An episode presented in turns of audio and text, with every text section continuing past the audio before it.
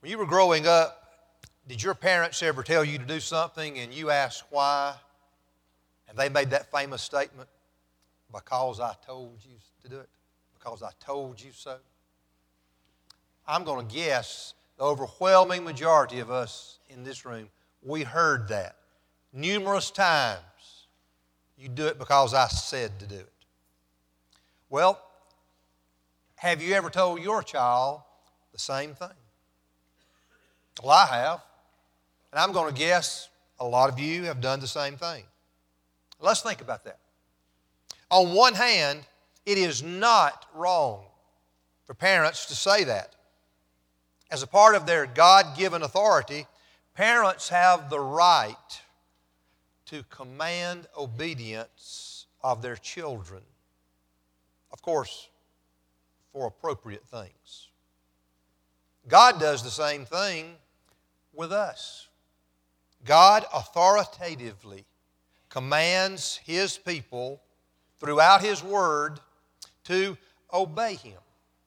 I will give you an example when God gave the Ten Commandments.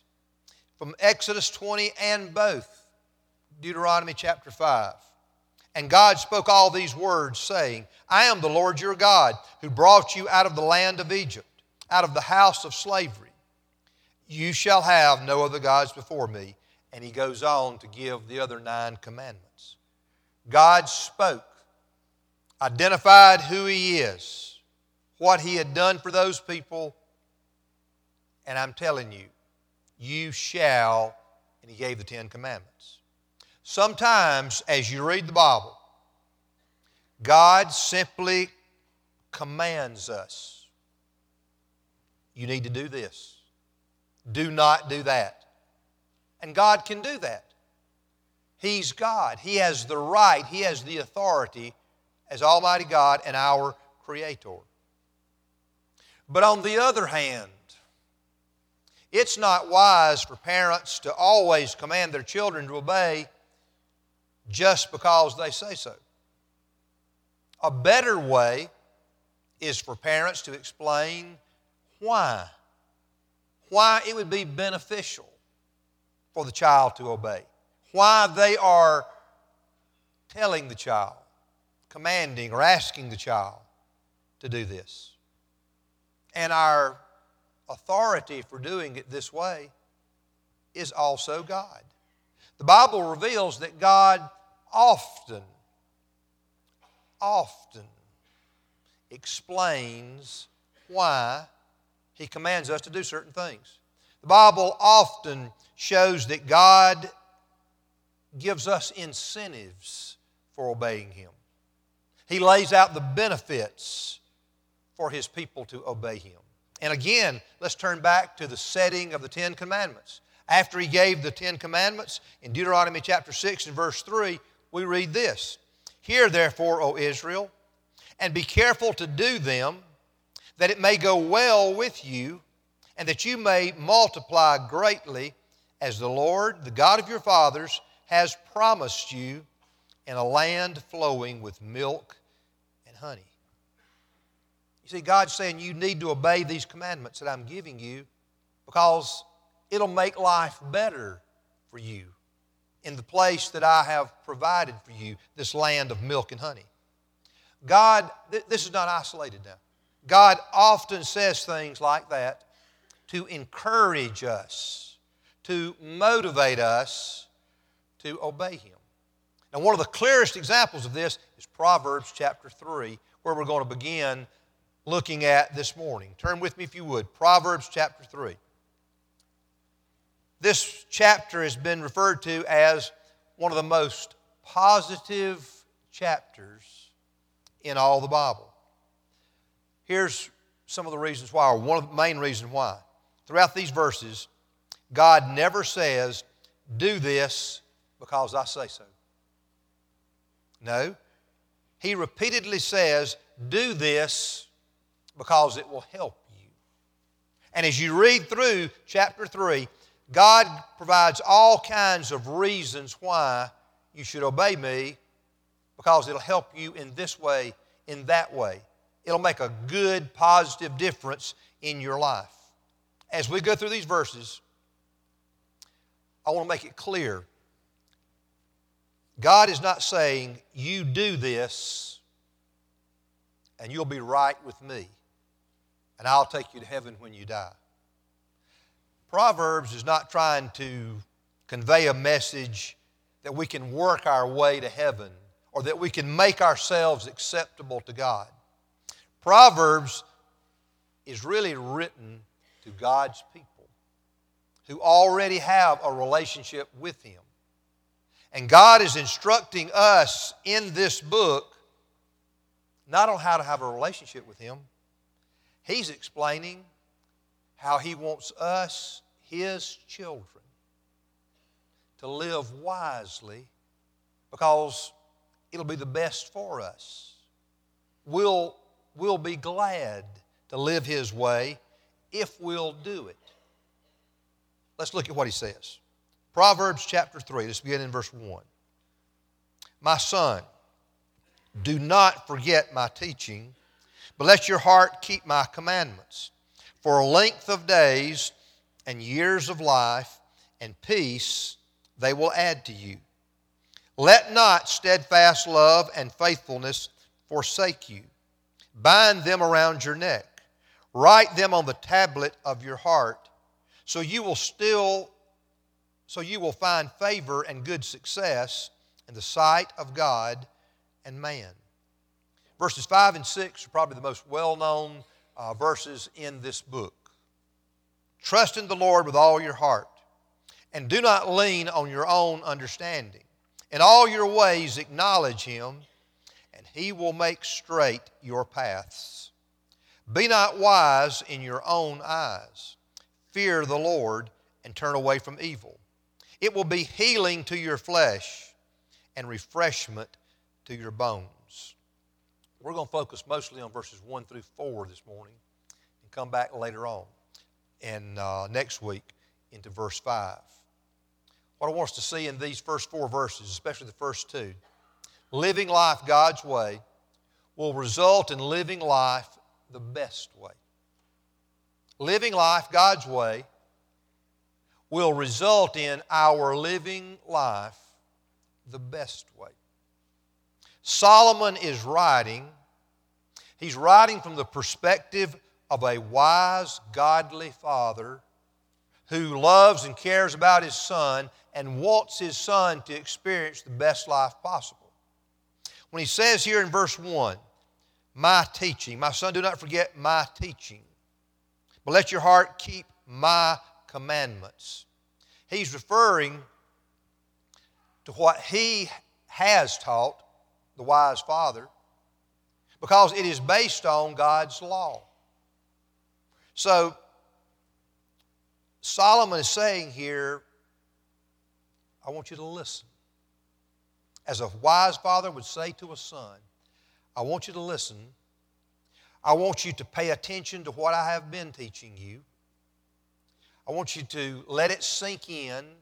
Don't just memorize uh, the words, but let it sink into your heart. Now, let me remind you of something.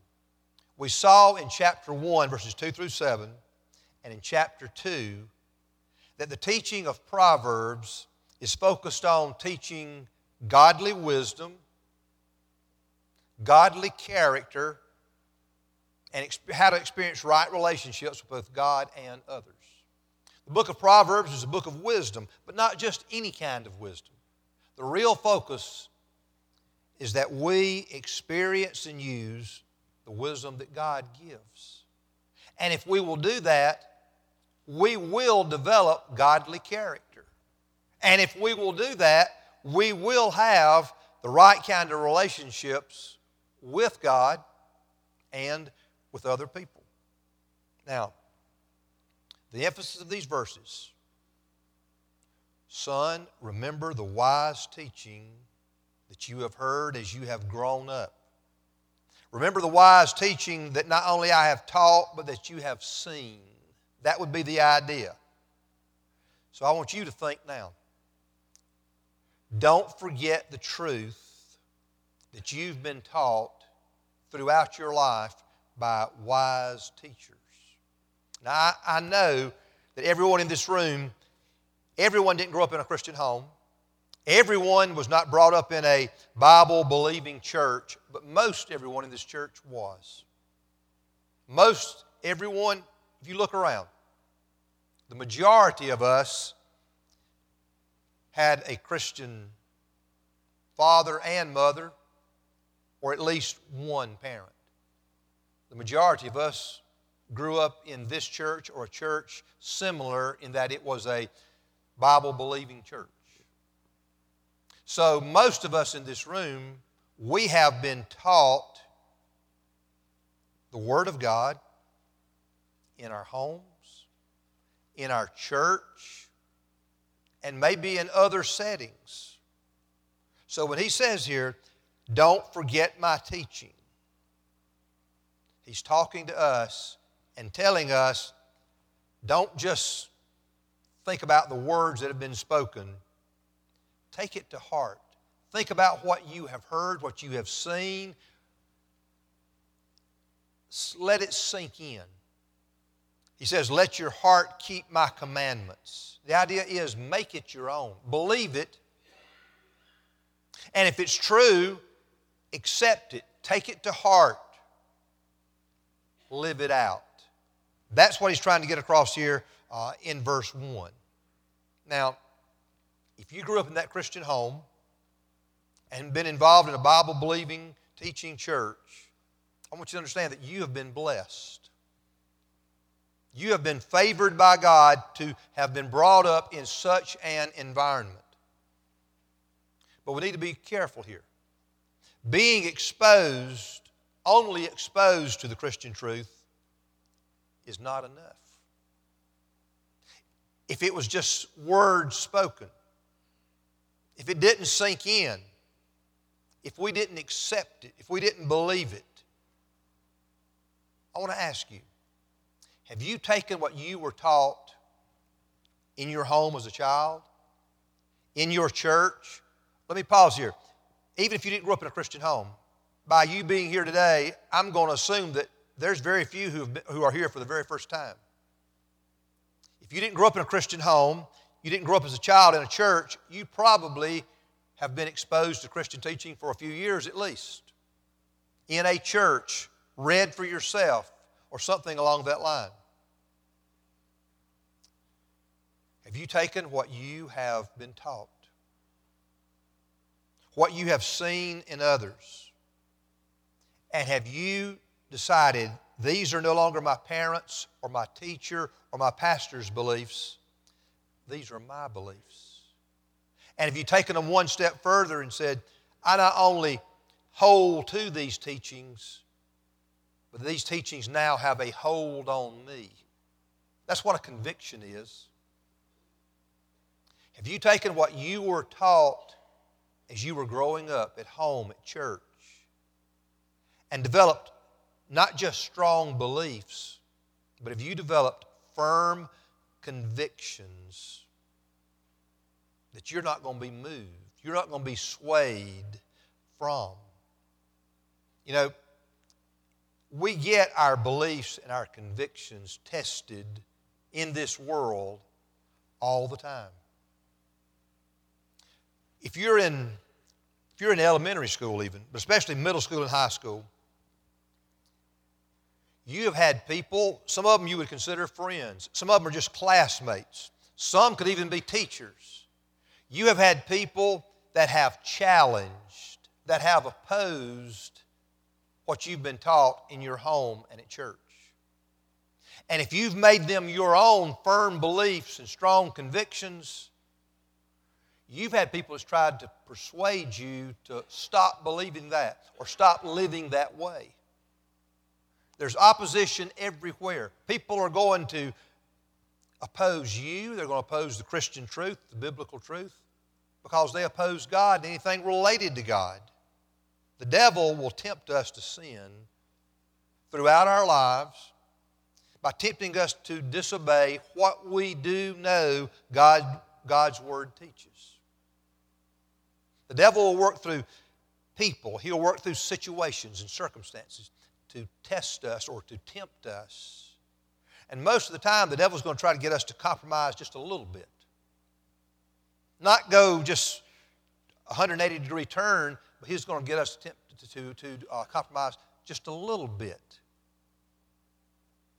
And when we compromise just a little bit, it opens the door to compromising even more. The little compromises sooner or later turn into greater compromises if they're not repented of, if we don't seek God's forgiveness and, uh, and help in maintaining them. Now, I want you to take a real honest look at yourself right now. I want you to think do I see evidence in my life of how I have compromised the truth of God that I was taught in my home or that I was taught in my church? Things that I really have said I believed. You think about it. How were you, what were you taught? I'm talking about biblical truth. I'm not talking about just, just sayings. You think about the biblical truth you were taught as you grew up. You think about how you have heard and understood and believed the Word of God taught in your Sunday school class from me and other preachers. Have you compromised any of those beliefs? Have you stopped living that way? Now, let me ask you do you think those compromises have made your life better? Let's just, we're, going to be, we're being real honest. Are you living according to the truth, the wisdom of God that you were taught as you grew up, that you said you believed? Have you compromised? Or have you forsaken some of them? Well, have they made your life better? Let me ask you the second question along that same line. Are you proud of how you've changed? Are you proud of the fact that I no longer believe or live the way that my parents taught me to live, or my Sunday school teacher taught me, or my pastor taught me? I'm proud of the fact that I no longer do or live the kind of life that the Bible says I ought to live. Are you so proud that you would tell your parent or parents? That you'd go and tell your Sunday school teacher or pastor or any Christian who has tried to help you? Are you so proud of how you've changed, how you've compromised, that you'll go and tell those people that you are better off now because you have rejected their teaching, which is based on the truth of God's Word? Now, if you would do that, so be it. It is what it is. But my guess is that if you're honest, if you'll be honest with yourself and with God, you would have to admit that rejecting the biblical wisdom you were taught has not made your life better. It's not caused you to experience any real joy, contentment, satisfaction. It's certainly not drawn you closer to God. And most likely, it's not helped your relationships with other people either. And the reason I say that is because God created this world and us in such a way that Living life His way is the best way. God's the creator, God's the master designer of life. And He created us to live life His way because that's what works best. That's what will give us the most satisfying life. And that's what God's actually saying here in verses 2 and most of the odd numbered verse or the even numbered verses, at least down through verse 12. We see here in verse 2 My son, do not forget my teaching, but let your heart keep my commandments for length of days and years of life, and peace they will add to you. Verse 2 One of the results of being faithful to the truth of God is a long life and peace. That's the word shalom here. It's talking about having a sense of wholeness, a sense of rightness, a sense that, that life is the way it should be. Life is, is worthwhile. We sense that, we experience that. Now, we need to understand that when Proverbs says something like this, it is not a promise. God is not making promises that if you live a certain way, life will turn out that way in the book of Proverbs. That's not what Solomon and the other writers intended. That's not how God led them. That's not the kind of literature that it is. Proverbs are general statements about how life usually works. Proverbs are basically what wise people like Solomon, writing under the inspiration of the Holy Spirit, observed about life and how it works in most people's lives. We can see how verse 2 usually works the idea of having a long life and peace, wholeness. We can see how verse 2 usually works like this a young person who lives according to the truth they've been taught by their Christian parents, by their teachers at church or other Christian teachers. A young person who lives according to this wisdom is more likely to avoid the kinds of things that will lead to an early death or just a miserable life. Let me give you a more specific example. Most Christian youth have been taught at home and at church the most important thing for you to do in your relationship with God is seek to know His will and then do it. It's so important. If you're a Christian, seek to know and do God's will in everything that you do. Most young people have heard that. Heard it from their parents, heard it at church. Most young people have heard things like this don't use drugs and alcohol. Wait until you get married to have sex honor God by doing your best in school and everything you do. See, the ultimate purpose of life is to glorify God in everything. Now, if a young man or young woman ignores those teachings, they will usually experience unwanted consequences. And sometimes they are fatal. Every one of us in this room, we, we know someone, they may be old, may be young, who chose to ignore biblical wisdom and instead chose a path just the opposite. They may have got involved in alcohol or drugs, committed adultery, or be involved in, with pornography. They may just be very greedy and materialistic may just be just downright dishonest. And one or several of those things, as they look back now, they've seen that that's what's ruined their life.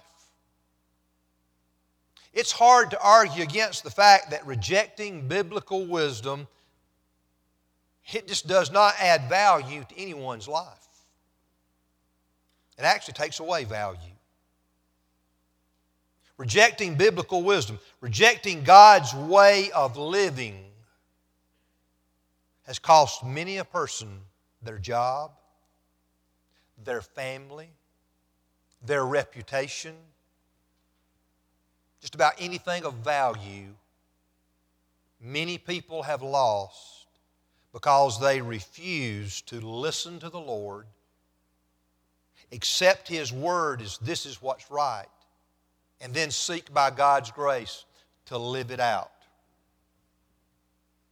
give you a quick example. Go to a high school reunion. Go to your high school reunion. And especially if you've been out of school 20, 30, 40, 50, years, and just observe. Just look around the room.